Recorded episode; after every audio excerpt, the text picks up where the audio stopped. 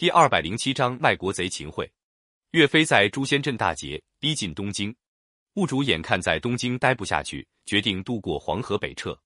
当他带着金兵离开东京的时候，有个书生拦住他的马，说：“大王别走了，岳少保马上会撤兵，东京一定没事儿。”兀主很奇怪，问那个书生说：“岳飞用五百骑兵打败我们十万大军，百姓日夜盼他们打过来，东京还能守得住？”那个书生说：“朝廷里有权臣，大将要在外面立功是不可能的。依我看，岳少保自己性命难保，哪还谈得上立功？”兀竹听了，恍然大悟，马上拨转马头，带兵回到东京。那个书生说的那个权臣，就是南宋朝廷的宰相秦桧。秦桧本来是北宋时期的大臣，当宋徽宗、钦宗两个皇帝被金兵俘虏到北方去的时候，秦桧和他的妻子王氏也跟随他们一起被俘到金京。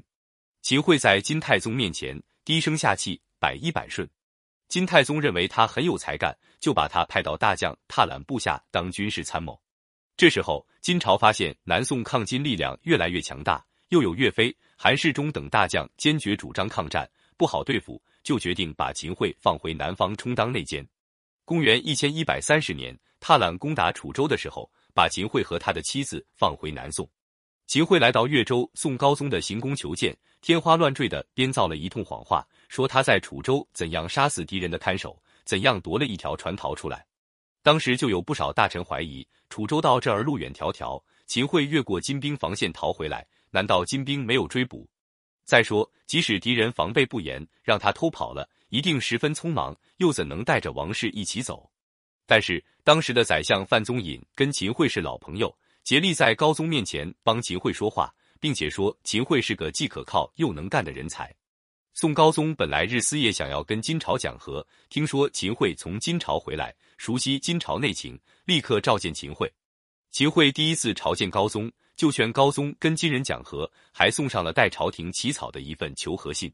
宋高宗接见秦桧之后，觉得秦桧的主张很合他口味，他对大臣们说：“秦桧比谁都忠，有了他，我高兴的晚上也睡不着觉呢。”他立刻任命秦桧做礼部尚书。过了三个月，又提升他当副宰相。再过半年，秦桧就成为宰相兼枢密使，掌握了南宋军政大权。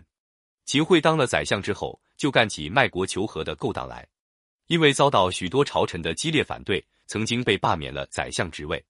但是昏庸的宋高宗还是把秦桧当作心腹看待。过了几年，又重新任秦桧为宰相。秦桧利用他的权力和地位，勾结金朝，千方百计破坏抗金将领的活动。这回听到岳飞连战连胜，准备直捣黄龙府，大起恐慌。因为金朝是他的后台，金朝一败，他在南宋也就站不住脚。于是他就唆使宋高宗发出命令，要岳飞从前线撤兵。岳飞突然接到宋高宗的撤兵命令，弄得莫名其妙。他派人送奏章给高宗说：“金兵已经丧尽士气，我军士气高涨，胜利就在眼前，时机不能错过。”他请求高宗取消撤兵命令，允许他继续进军。秦桧接到岳飞奏章，又想了一个恶毒的手段：先命令张俊、刘光世等大将的人马从淮北前线撤兵，然后对高宗说，岳飞的军队在中原已经成为孤军，不能再留，叫宋高宗发出紧急金牌，叫岳飞撤军。岳飞在前线等待高宗的进军诏令，没想到接到的却是朝廷催促退兵的紧急金牌。岳飞接到第一道金牌，正在犹豫，送金牌的快马又到了。从早到晚，快马一个接一个，一连接到十二道金牌。岳飞知道要改变高宗的决定已经没有希望，气愤的泪流满面，说：“想不到我十年来的努力一下子全给毁了。”岳飞要从诛仙阵退兵的消息一传出去，附近的百姓十分震惊，纷纷聚集在街头。他们拦住岳飞的马，哭泣着说：“我们顶着香盆，运着粮草迎接官军，这是金人都知道的事。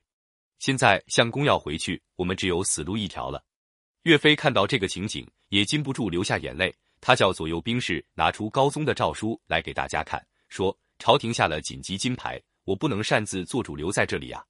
百姓们见留不住岳飞，都放声痛哭，兵士们也个个心酸，掩着脸哭。整个诛仙阵响起一片哭声。岳飞心里不忍，宣布暂缓五天撤兵，让愿意跟随他们的百姓一起走。过了五天，岳家军开始撤兵的时候，当地百姓成群结队随军南迁。后来，岳飞奏请朝廷把这些百姓安置在南方安家垦荒。兀术打听到岳家军已走，马上重整旗鼓向南进攻。本来被岳飞收复的河南许多州县，一下子又丢失的精光。秦桧和宋高宗决心向金朝求和，他们恐怕受岳飞、韩世忠等人的阻挠，把他们召回京城，让韩世忠做枢密使，岳飞做枢密副使，名义上是提升，实际上是解除了他们的兵权。秦桧夺了岳飞的兵权，就派人向金朝求和。公元一千一百四十一年十一月，金朝派使者到临安谈判议和条件。